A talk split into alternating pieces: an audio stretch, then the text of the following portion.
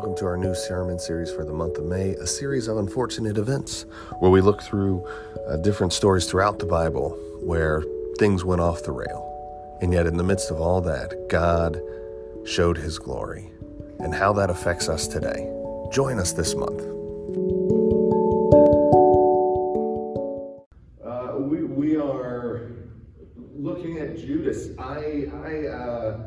Change tones because I know it's very somber, and you know me, I can't stay in the serious too long.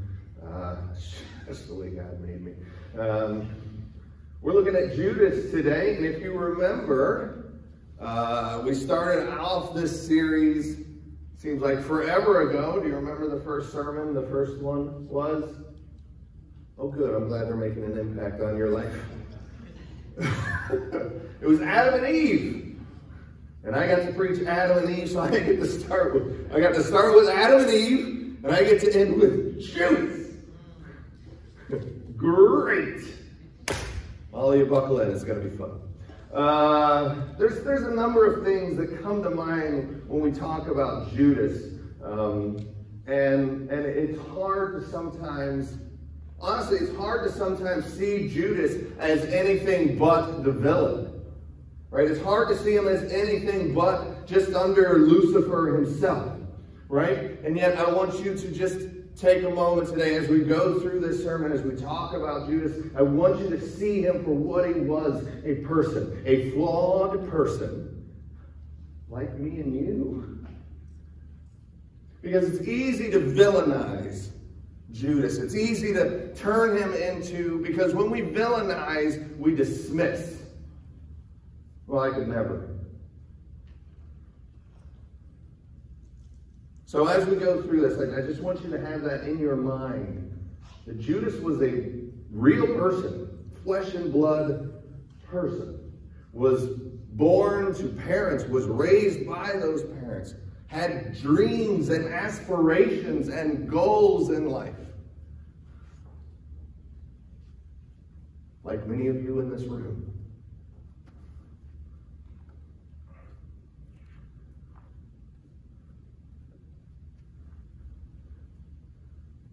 Did you know? So Judas, right, is Iscariot, when we use that, because there was another Judas, and we want to make sure that we differentiate between the Judases. But Judas is Iscariot, Iscariot actually meant, don't know if you knew this, but man of Kerioth. Did you know that? If you did, you can you can go free. Man of Kerioth is what it meant. And that's actually a part of a town in Judea. And do you know where Judea is? Yes. It's in Judah. And why is that important? Well, for a couple reasons. One, Judas from Judah, which was the tribe of Judah, you know, the original, the 12 tribes of Israel. He was the only one of the 11 disciples that wasn't Galilean. Did you know that? Yeah. What does that mean? The other thing that's interesting about him being from the tribe of Judah, else is from the tribe of Judah? King David and his lineage, which led to who? What? Jesus. Now, I don't know exactly what that means, but I find it extraordinarily interesting that 12 men who were disciples of Christ all were Galileans, and only one was from the same tribe as Jesus, Judas. I find that extraordinarily interesting. Why? Because it brings up these questions of why? Why did Jesus pick these 11 men from Galilee and then this one guy from Judah? Why, why, why? And we can ponder these things all day long. But the truth is, I don't know. God knows. God knows what he's doing. Right? The same as why you and me are sitting in this room, right? Each of us having different personalities, different temperaments, uh, different gifting, different talents, and yet we're in this room together. Why? Because because we are. Because this morning you got up and said, hey, I want to go to church, and I want to go to the, the Kroc Church because I hear they have a subpar, decent preacher. Thank you for some of you that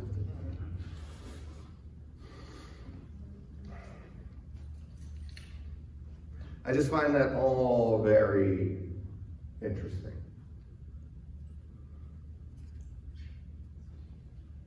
We don't know a lot about Judas. There isn't a lot in Scripture about his backstory, uh, except for those little pieces that we can put together. Um,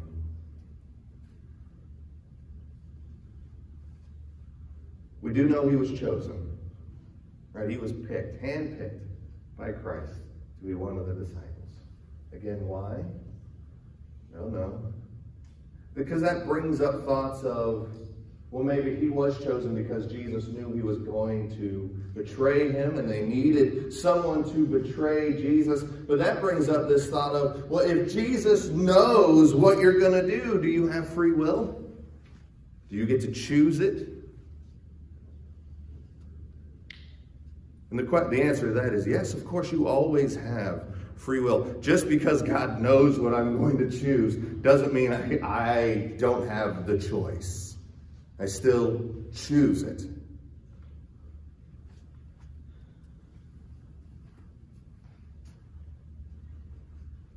Something else we know about Judas. Did you know what he what his role was in within the 12? What what was his role? He was he was the treasurer. He what? Someone yelled out betrayer in the back. Good for you. We're getting there. We're getting there. he was the treasurer. He was the money guy. Well, uh, and what that does is it tells us two things. One, we know the, the one thing that's not great. He stole. He stole from the money bag. Right? And the second thing we know is that you know that, like, you've heard of this guy, Matthew? Matthew or Levi? Depending on which gospel you read, that's his name, Matthew or Levi. Do you know what his profession was before becoming a disciple? Do you remember? You didn't know you were coming to a quiz this morning. Someone said it. Tax collector. That means everybody loved him, right? No, nobody liked him. because think about it, Matthew, and this isn't about Matthew, but just think about it. Matthew worked for the Roman Empire to collect taxes from his fellow Jewish people that doesn't make you really loved. And, and tax collectors also had a reputation of skimming a little off the top. So here's what's interesting. One, I find it amazing that Matthew, being a tax collector, is never implicated in taking anything, even though that seemed to be what tax collectors did in the day. But second, it shows that Judas probably was pretty good at math. Like if they chose Judas to be the treasurer over the tax collector, he's probably pretty good at math. What's the point? Judas had skills set. He was chosen by God. Again, we like to villainize and say Judas, you know, from the beginning was a Satan, but that's not true. That is not how that really went down. Judas had skill sets. He had things that he brought to the table to help move the mission of Jesus Christ forward. Unfortunately, we know it goes, well, goes unfortunate.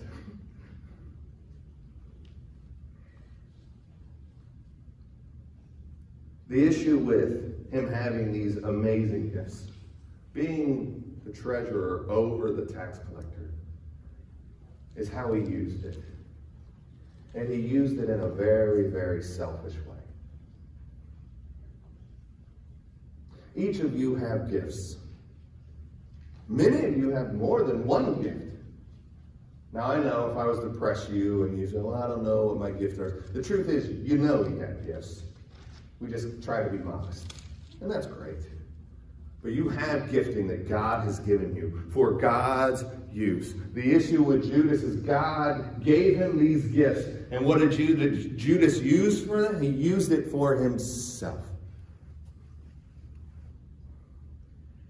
The gifting you have. What do you use it for? Is it just about you all the time? Now, don't misunderstand. There are times when Jesus had to go up to the mountaintop, right? And, and draw away and spend time by himself with his Father. That was to strengthen him for the mission to come to refresh him. But if we're constantly thinking, me, me, me, me, me, me, me, how can I get this? How can I work this angle? How can I? I'm entitled to this. Entitlement kills the church, guys. Kills it. Well, I'm the treasurer.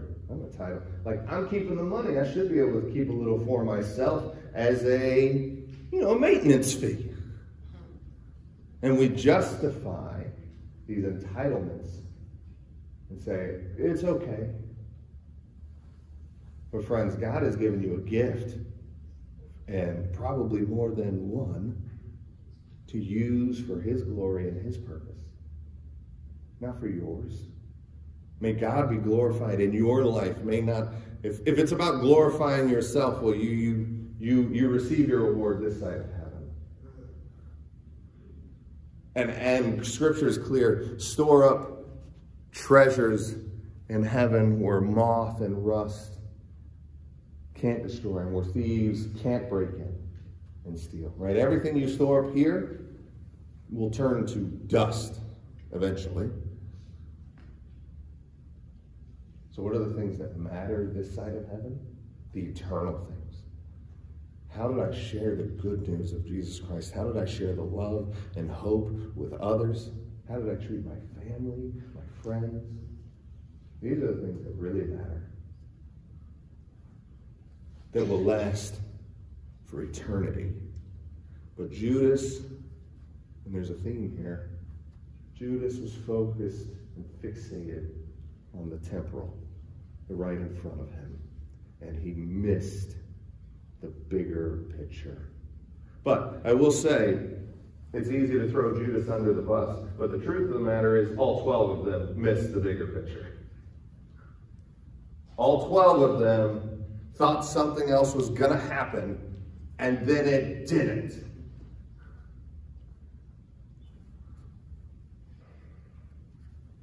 Matthew 26.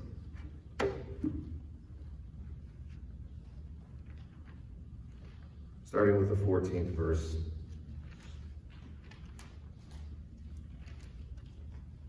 And scripture says this Then one of the twelve, the one called Judas Iscariot, went to the chief priest and asked, What are you willing to give me if I deliver him over to you?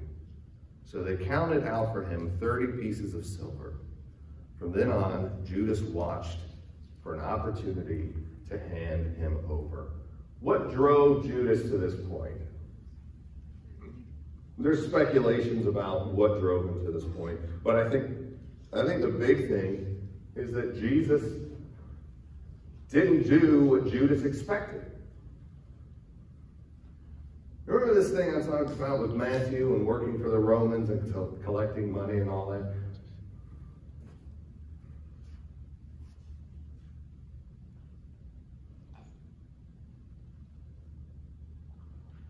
The Messiah that was prophesied hundreds of years before. The Hebrew nation viewed him as a mighty warrior, as someone who was going to come and overthrow our oppressors right? Because if you read the Old Testament and you see exile by the Babylonians and you see exiles by the Syrians and God bringing them back, well, they felt like they were in another exile within their own land because they were in Israel, but they felt like they were in exile being under Roman rule rather than be able to rule themselves. And they felt that oppression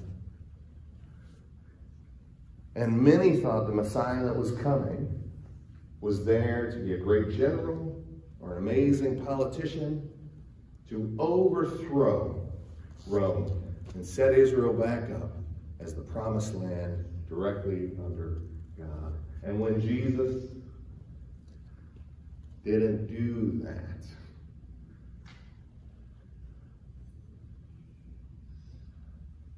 people were disappointed, upset. Because they, they viewed the great enemy as Rome. But Jesus came, Jesus came for the biggest enemy of all, sin and death. And they couldn't see past the temporal in front of them. You see what I'm saying? Judas couldn't see past the temporal in front of him. And so he decided Whatever his motivations are there, maybe he was thinking, well, if I do this and I bring these people to Jesus, maybe then it will force Jesus to rise up against them and to start this great revolution against Rome. Of course, you and I have read the rest of the book. That's not how that goes down. In fact, how it goes down if you want to turn to John 13, starting with the 21st verse. John 13, 21. The scripture reads as follows After he had said this, Jesus was troubled in spirit and testified, Very truly, I tell you, one of you is going to betray me. His disciples stared at one another, and he lost to know which of them he meant. One of them, the disciples whom Jesus loved, I can we just stop for a minute? For a minute? Do you know who that is? The disciple who Jesus loved? Who is it? John. What book are we in? Yeah, good for John getting that in there talking about himself. I, I, every time I read that in the book of John, I'm like, go John, good for you, buddy. Because it happens again later, the disciple that Jesus loved. And then it happens again where he talks about running to the tomb. And he says, I, I outran Peter. right? He kind of gets this humble brag. I just, I, I think that's funny. I, I love the divinity of Scripture, but I, I love the fact that there's humanity in it too. These are people, real people His disciples stared at one another at loss of which one of them he meant. Verse 23, one of them, the disciples whom Jesus loved, was reclining next to him. Simon Peter motioned to this disciple and said, ask him which one he means.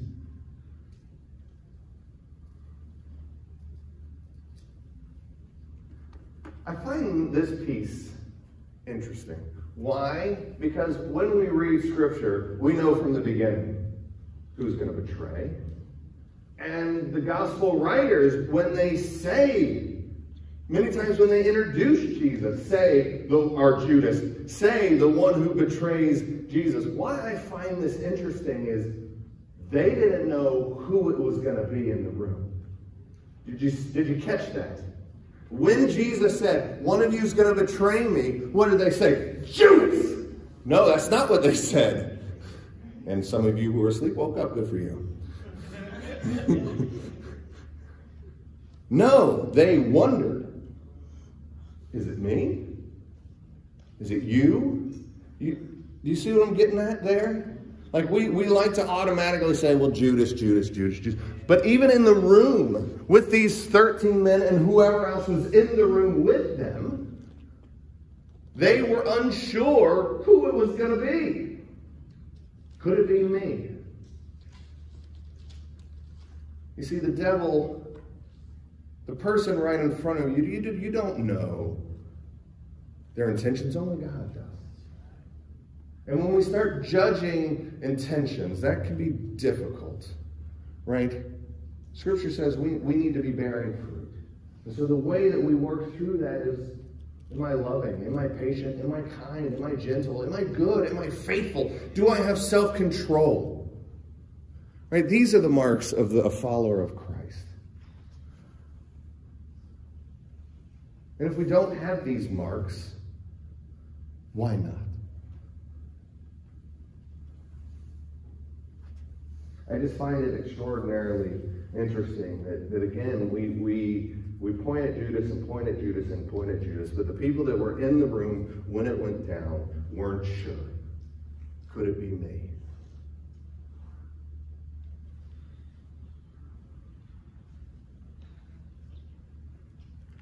And then jumping to John chapter 18, starting with the second verse.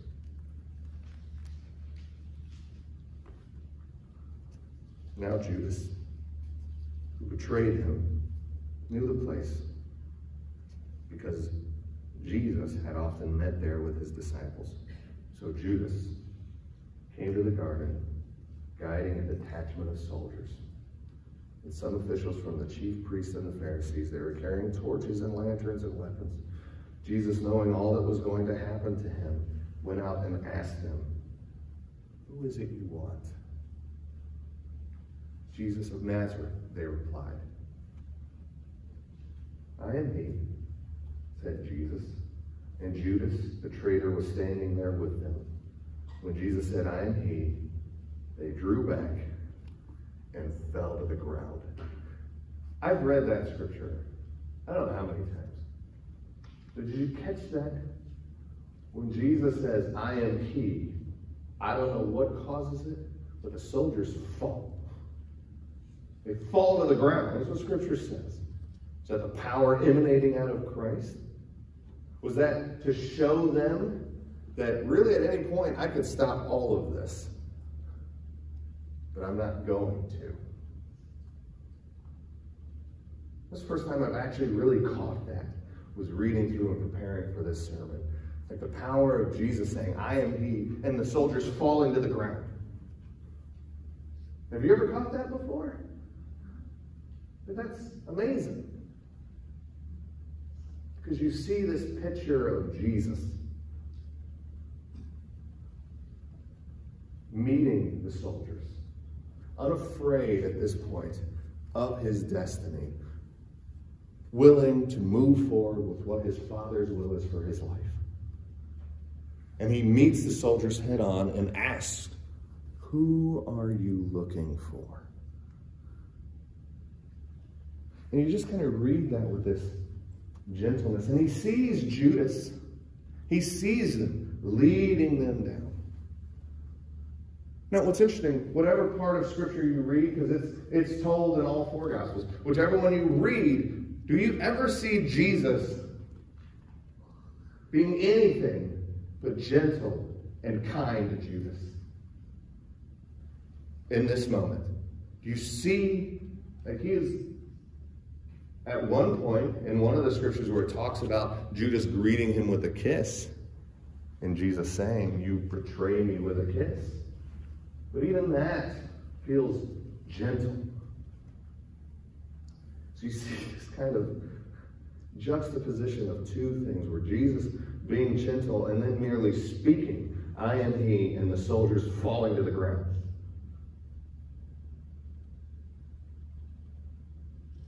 As if to say to everyone around, I can stop this. But I choose to do the will of my Father.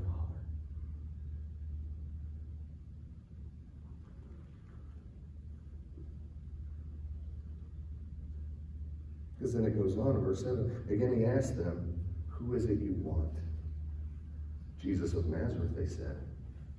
I, Jesus answered, I told you that I am he. If you are looking for me, and let these men go.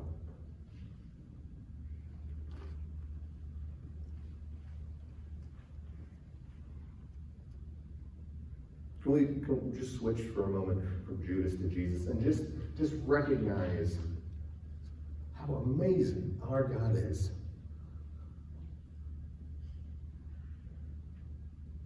Hundreds of years before this in Isaiah, it talks about how the Messiah would be led like a lamb to the slaughter and beaten and just, and just tormented and killed. And Jesus knew this was the moment. This is when the torture starts. This is when the beatings happen. This is when the crucifixion will occur in Jesus. Let these men. What was his concern? It was for his disciples. It was for those around him. Let them go, is what he says.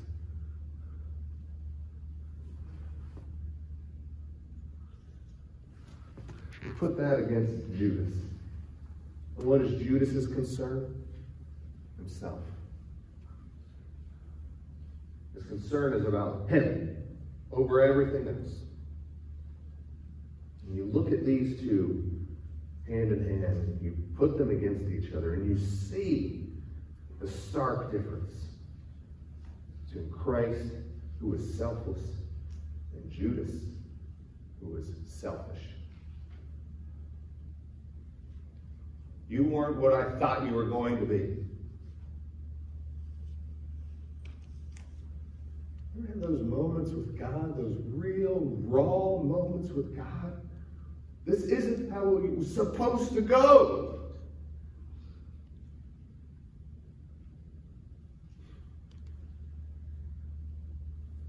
Yeah, I have.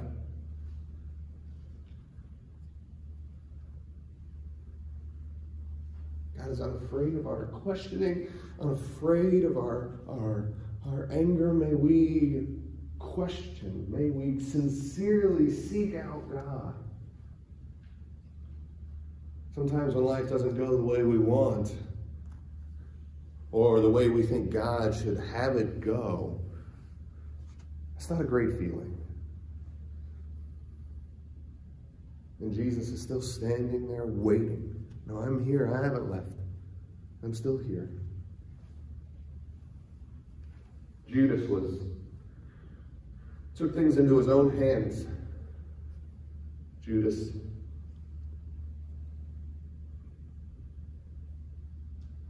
thought he knew better.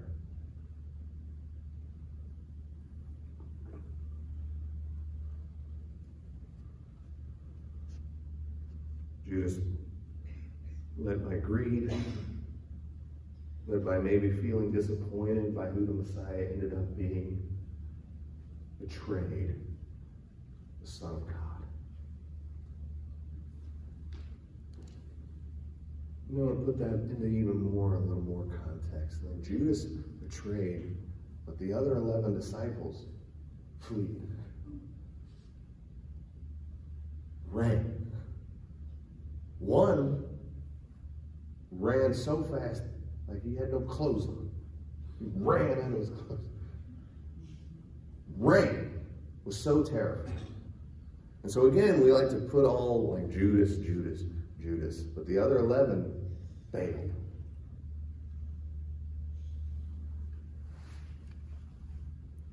I wonder, I wonder what I would have done.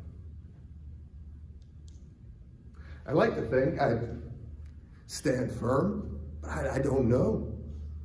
I don't know. I wonder what I would have done in those moments. I will tell you this. We have something now that wasn't fully unleashed yet in the Holy Spirit to give us power and strength and authority that even the disciples didn't fully have yet.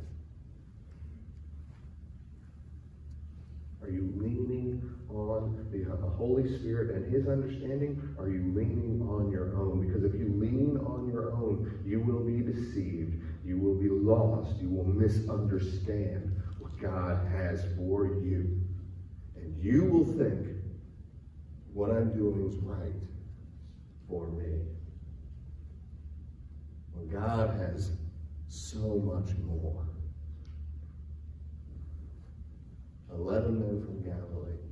And these 11 men from Galilee after the resurrection, after Pentecost, what happened to these 11 men from Galilee? They spread out around the Roman Empire and shared the good news everywhere they went. These 11 simple men from Galilee That's what God does. Who am I that I may serve my Lord and Savior? Nobody. Who are you? Nobody. And yet God calls us his. That makes us, that makes us a somebody.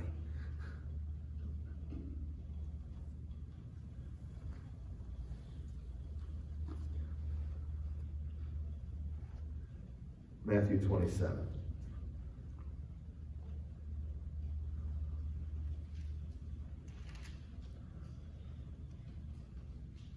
Starting with the first verse. Early in the morning, all the chief priests and the elders of the people made their plans how to have Jesus executed. So they bound him, led him away, and handed him over to Pilate, the governor It's part of the Roman Empire. When Judas, who had betrayed him, saw that Jesus was condemned, he was seized with remorse and returned the 30 pieces of silver to the chief priests and the elders. I have sinned, he said, for I have betrayed innocent blood. So Judas threw the money into the temple and left. Then he went away and hanged himself.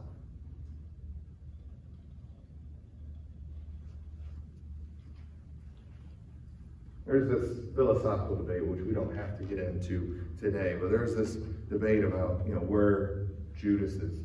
Is. He in heaven? Is he in hell? I will tell you this with the remorse and him being overrun with this remorse, his reaction to that, we'll put that up against Peter. Did Peter feel remorse? Remember, Peter denied Christ three times. Did he feel remorse in that? Yes.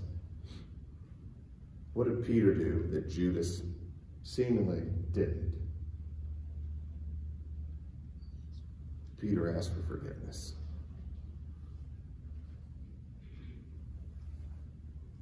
You see, I believe with all that I have that even though Judas betrayed innocent blood, if Judas had gone back after and asked for forgiveness, he would have been forgiven. He would have been accepted back in. Because that is the God we serve.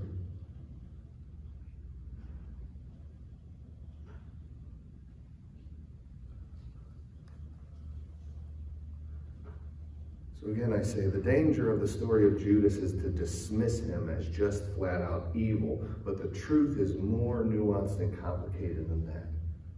The tragedy of Judas is that he walked so close to Christ and still missed the truth. He was still caught up in his own desires. Many of you in here walk close with Christ. Are you missing the truth? There's the parallel with Lucifer and Judas. Lucifer was fully in God's presence and still rebelled, still left. Judas was fully in Christ's presence and still missed the truth.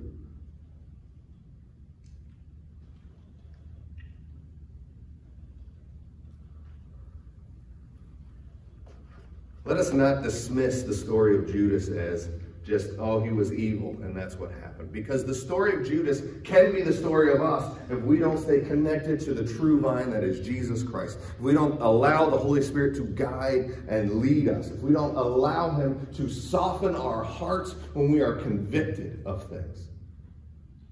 The story of Judas can be me.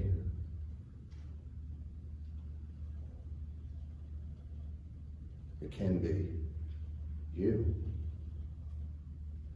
this morning as, as music plays, won't you come to the altar? Won't you connect in with God? Because God cares so much for you. Won't you come this morning?